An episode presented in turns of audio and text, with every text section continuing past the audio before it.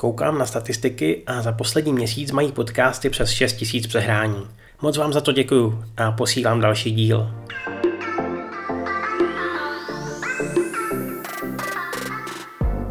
Japonsko plánuje zakázat prodej nových, čistě benzínových aut zhruba od roku 2025. Vláda si dala za cíl snižovat emise skleníkových plynů v zemi a právě tento krok by k tomu měl výrazně přispět.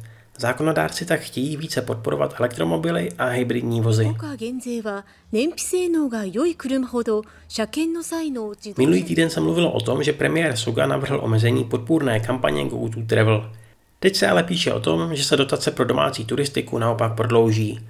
A to až do června. Trochu zamotané, ale je to dobrá zpráva.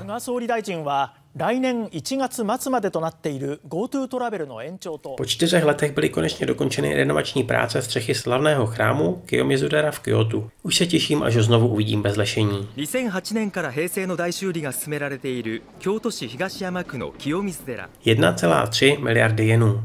Přesně tolik peněz se nevybralo za posledních pět let na dálnici u Kobe. Některé mítné budky jsou totiž celou noc bez dozoru. Fungují na čestném systému, kdy mají řidiči vložit hotovost do připraveného boxu. Ale zdá se, že to pár z nich obešlo. Nikdo zkrátka není dokonalý.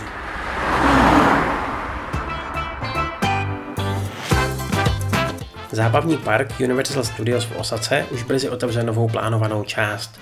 Svět Super Mario. Původní otevření se sice z letošního léta posunulo na únor 2021, ten už je ale blízko a tak park vypustil i první video ukázku. Máte ji v popisku. It's me, Mario! Loučím se a přeju hezký advent všem.